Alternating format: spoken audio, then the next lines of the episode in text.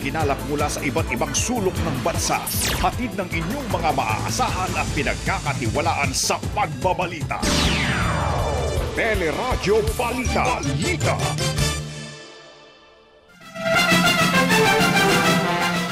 Mga namatay sa pananalasan ng bagyong Paeng umabot na sa mahigit isang daan. Pinsala ng bagyo sa agrikultura pumalo na sa mahigit isang bilyong piso.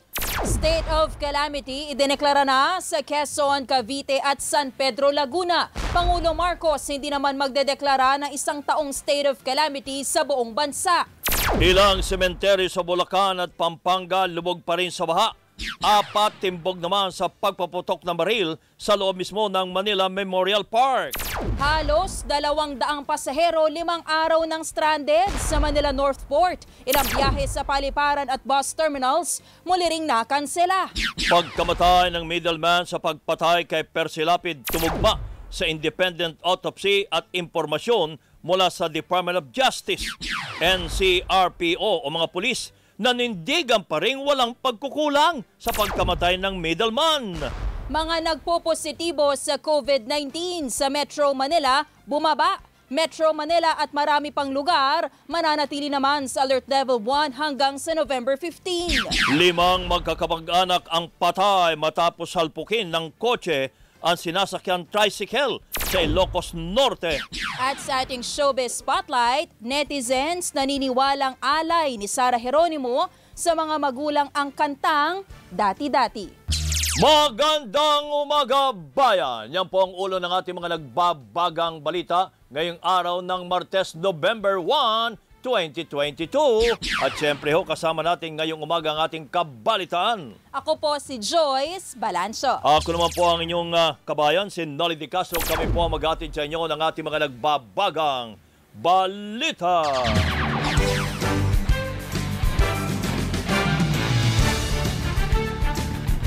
Lagay muna ng ating pong ah, panahon, nakalabas na ng Philippine Area of Responsibility o PAR ang bagyong Sipaeng. Huli itong namataan sa bahagi ng Ilocos Sur at taglay ang lakas na hanging umaabot sa 110 km per hour at bugso na 135 km per hour.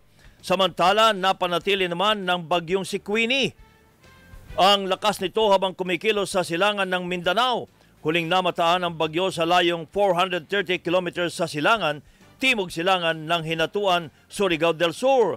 Taglay ang lakas na hangin maabot sa 65 km per hour at bugso na 80 km per hour. Inaasahan pong hihina naman si Queenie at tuloy ang magiging low pressure area na lamang bukas o kaya'y sa Webes.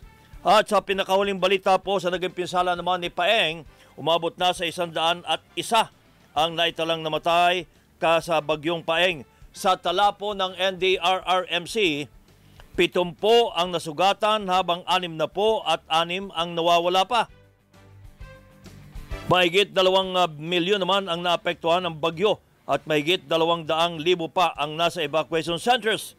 Halos limang libong bahay ang nasira habang mahigit pitumpong tulay ang hindi pa rin madaanan. Uh, in terms of casualty, uh, hindi pa mataas ito. Uh, ang dahilan po dito, yun nga, mga landslides and uh, flash floods. So we just need to conduct our rapid assessment and hopefully come up with the uh, solutions no or improvements sa uh, pagdating po ng uh, oras.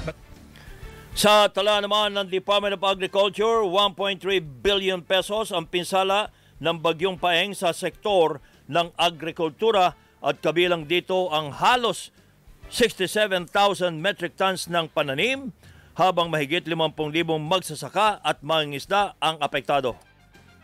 So we have to see kung ano pang eh, pwedeng ah, pwedeng buhayin, ano yung talagang hindi nakakayanin and we will have to provide uh, provide na naman kami ng inputs ah, para sa agri section. Naniniwala naman si Pangulong Marcos na hindi kailangang sa ilalim ng state of calamity ang buong bansa sa loob ng isang taon na rekomendasyon naman ng NDRRMC. I uh, came to that conclusion with the uh, with uh, in consultation with the uh, DNR. Uh, sabi hindi naman kasi extensive, very, very, uh, how do we say, uh, isol- not naman isolated, highly localized. Thank you. highly localized ang mga damage.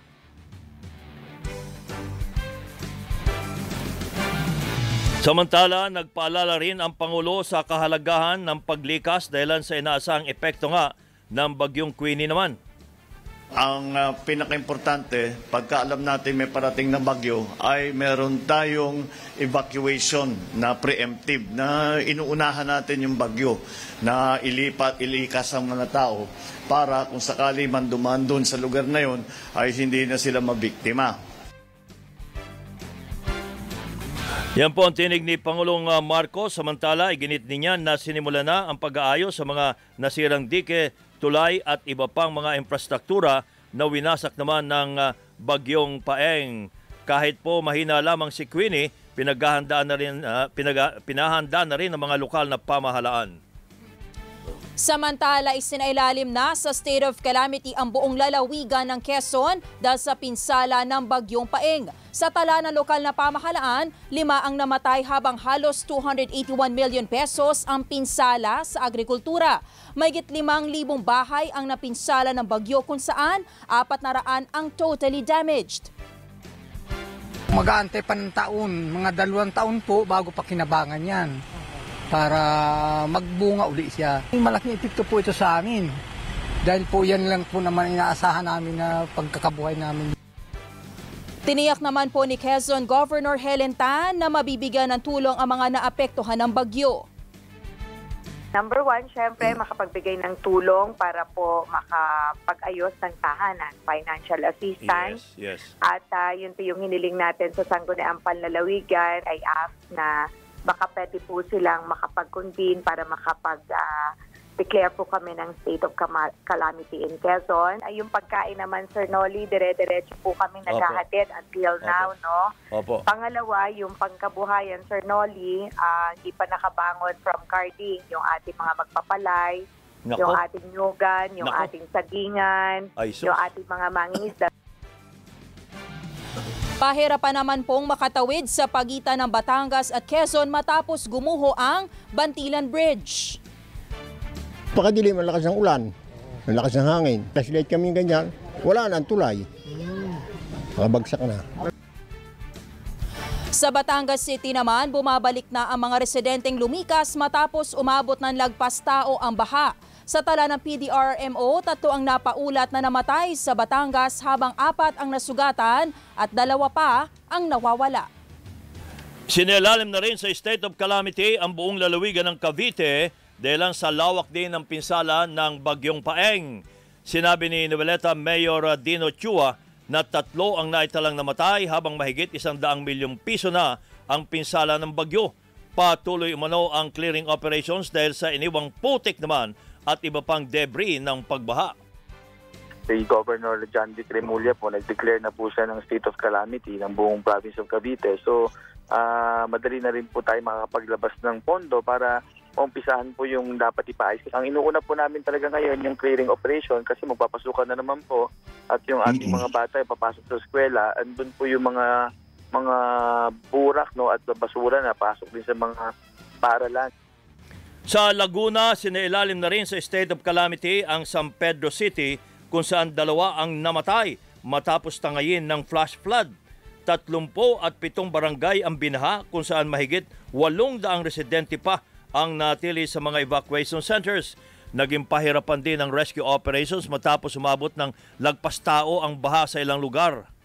Ngayon ako nakaranas ng ganito ka ng tubig na ganyang kataas. Halos lumangoy kami. One month pa lang po ako nakakapanganak eh. Cesarean pa po. Sinakay lang ako sa batya para hindi po mabasa yung tahi ko. Kaya ano po, nilikas po kami dyan sa kapitbahay po namin na may taas. Sa buong Laguna, apat na ang naitalang namatay habang tatlo ang nasugatan. Halos sa lahat po ng lugar, ah, wala pong ah, nakaligtas. Lahat po ay merong pinsala at lahat ay merong uh, evacuees. 50 ng kabahayan po ang ah, nasira. At ah, sa kasamaang palad po ay merong apat na nasawi at ah, tatlo pong ah, injured. Ah, tayo po naman sa provincial government, pinapuntahan ko po agad at ah, binigyan po ng ah, assistance yung ah, pamilya. Si Laguna Governor Ramil Hernandez.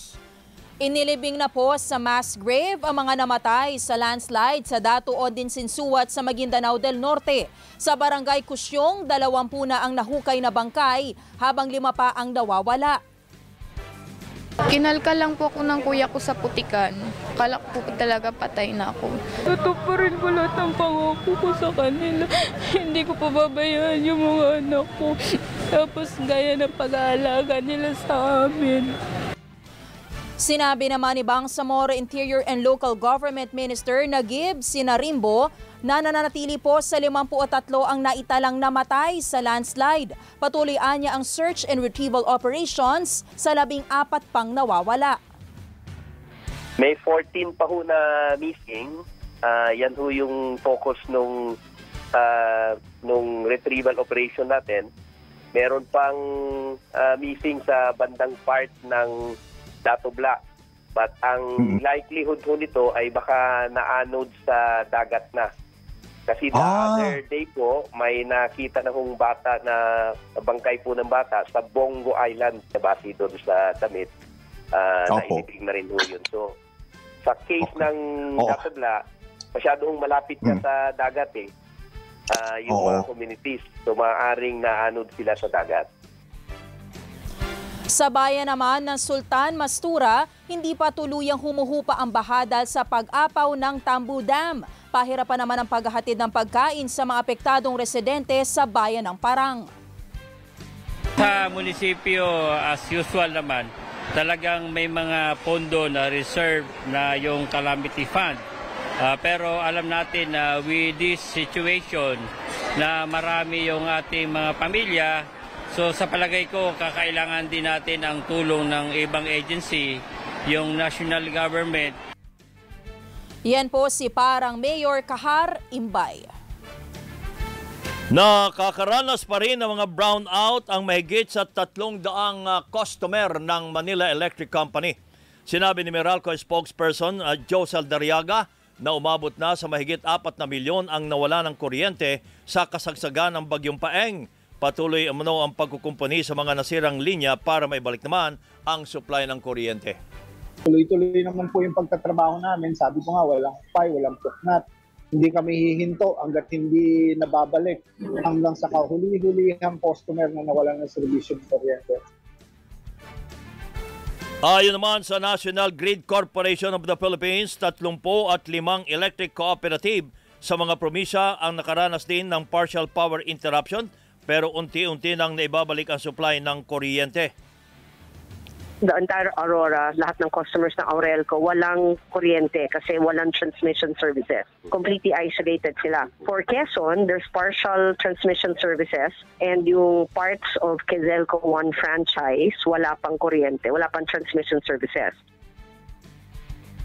NGCP spokesperson Cynthia Alabanza. Pinag-aaralan ng Senado ang posibleng pagrepaso sa ilang probisyon na mayigit 5.26 trillion pesos na panukalang national budget sa susunod na taon.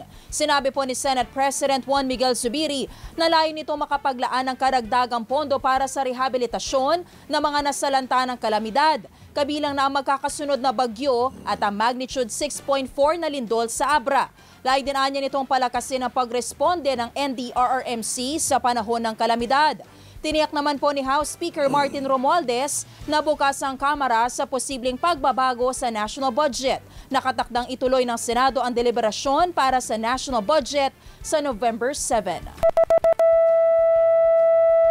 Oras natin, labing dalawa at kalahating minuto bago mag-ikawalo ng umaga, nagbabaga pa rin ang mga balita sa pagbabalik ng Teleradyo Balita.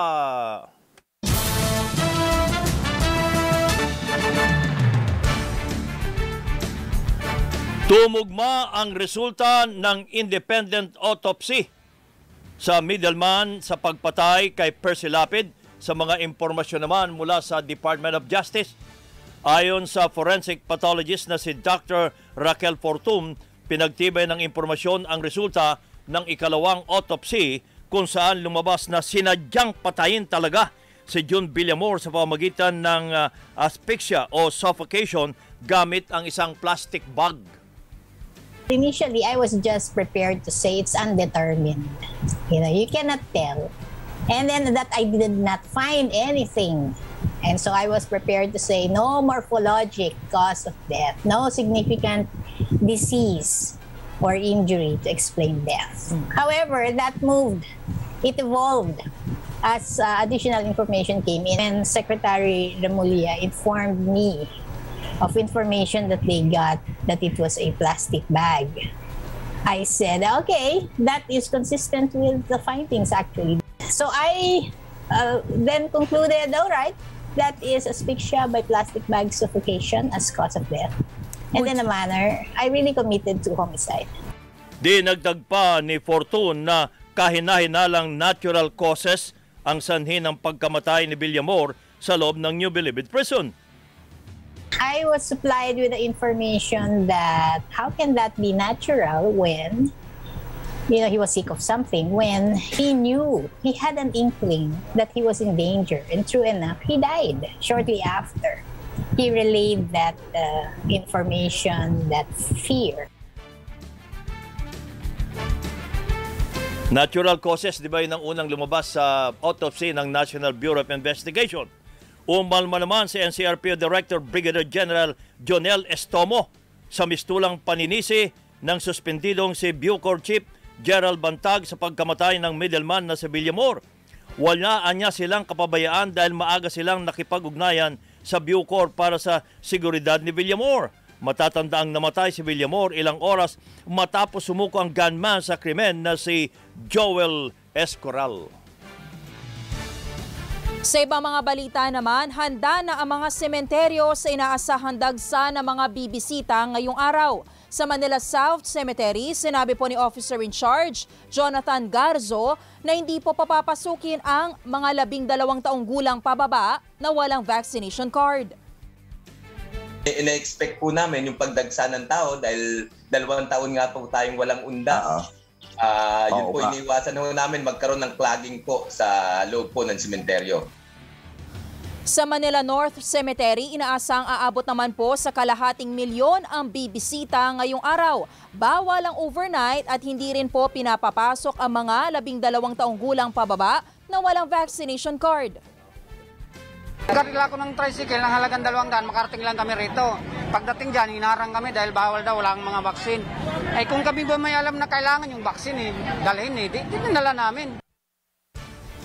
Sa Cebu City naman, optional na lamang ang pagsusuot ng face mask sa mga sementeryo at hindi na rin requirement ang vaccination card. Sa Bulacan, lubog pa rin sa baha ang ilang sementeryo kabilang na sa Kalumpit. Sa Barangay San Jose, halos walang tao dahil lampas tuhod ang taas ng baha.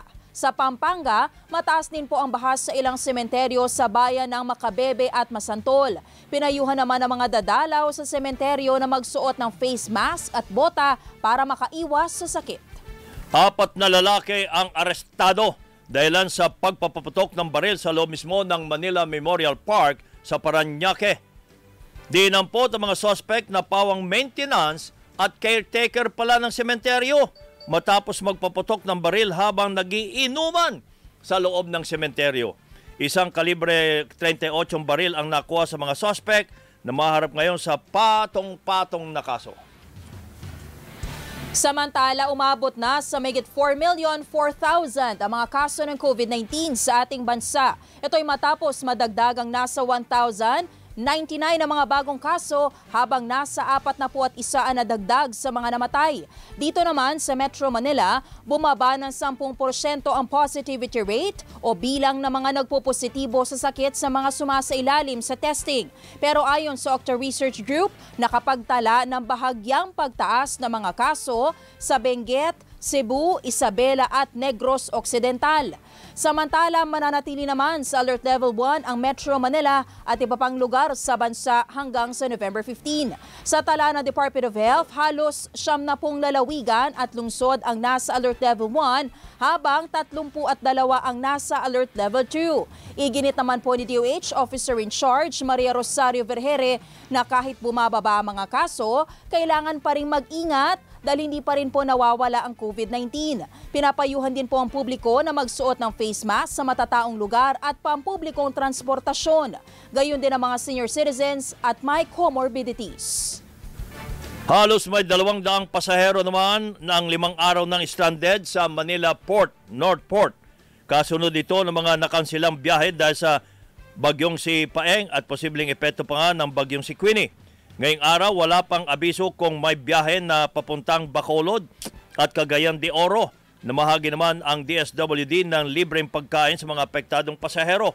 Sa Ninoy Aquino International Airport, maraming pasahero rin apektado sa mga kansilado at delayed na biyahe ng mga eroplano. Sana lang, mabilis na proseso, pwede naman gawin yun eh.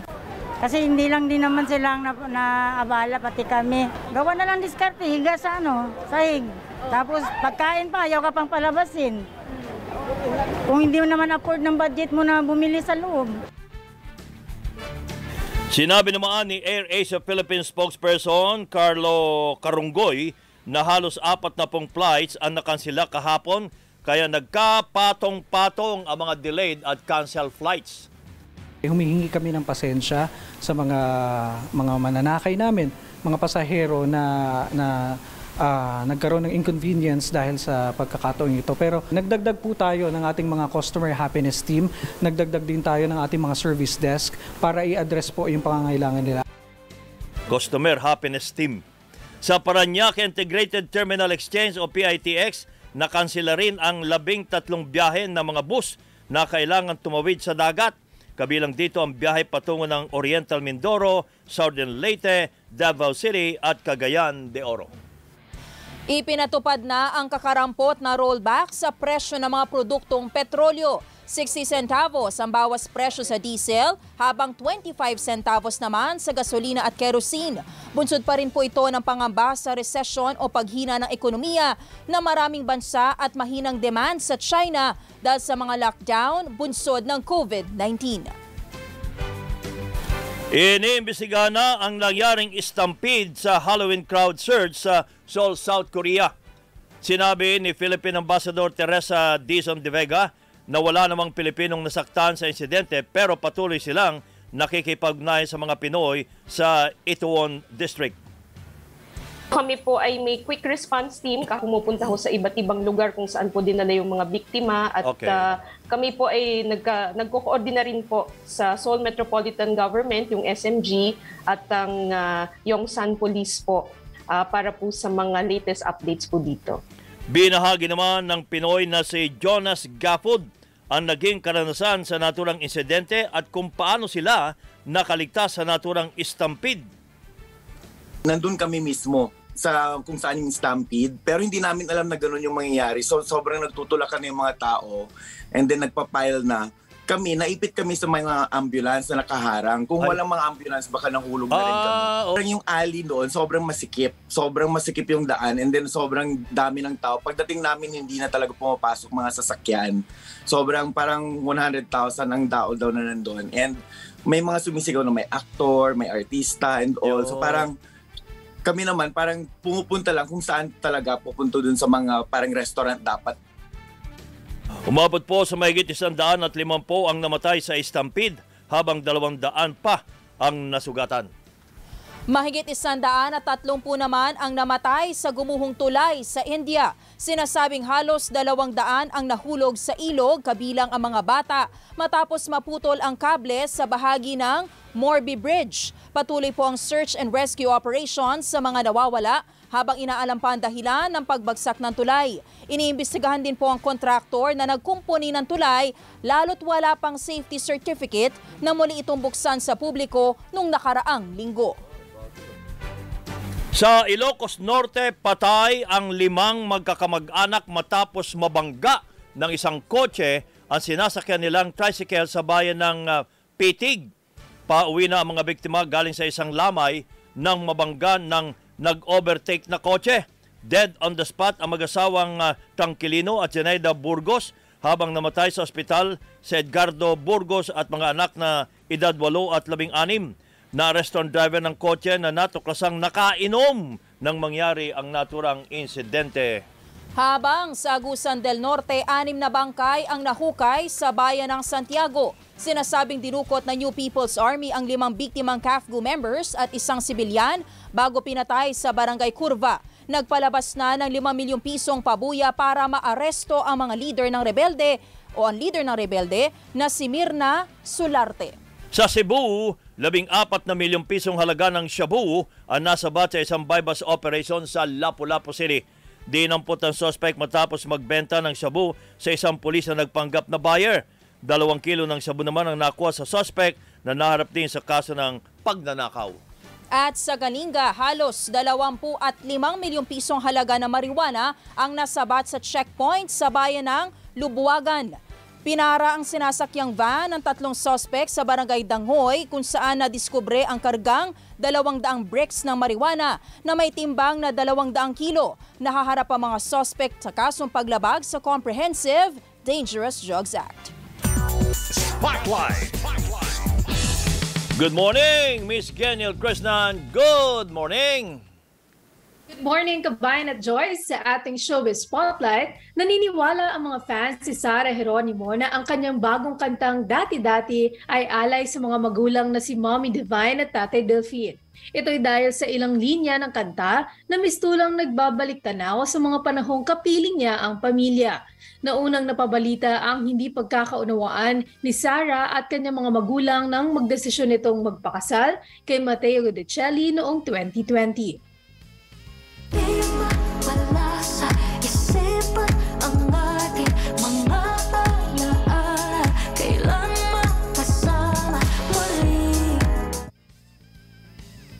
Samantala, pumanaw na sa edad na 75 ang OPM icon na miyembro ng Apo Hiking Society na si Danny Javier.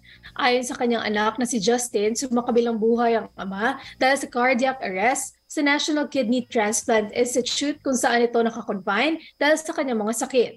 Wala pa namang inilabas na detalye ang pamilya hinggil sa burol at libing. Nakikiramay po ang E ABS-CBN News sa pamilya ni Danny Javier. Para sa Showbiz Spotlight, ako si Geniel Krishnan. Balik sa inyo, kabayan. Maraming salamat, Miss Geniel Krishnan. At kami nakikirami din po sa pamilya ni Ginoong uh, Danny Javier. At yan ang kabuuan ng ating mga balita itinampok sa Teleradyo Balita. Hanggang bukas, mga kapamilya, ako po si Joyce Balancho. Ako naman po ang inyong kabayan, si Nolly Di Castro. Kami po ay nagpapasalamat muna at nag-iwan ng isang magandang umaga, bayan!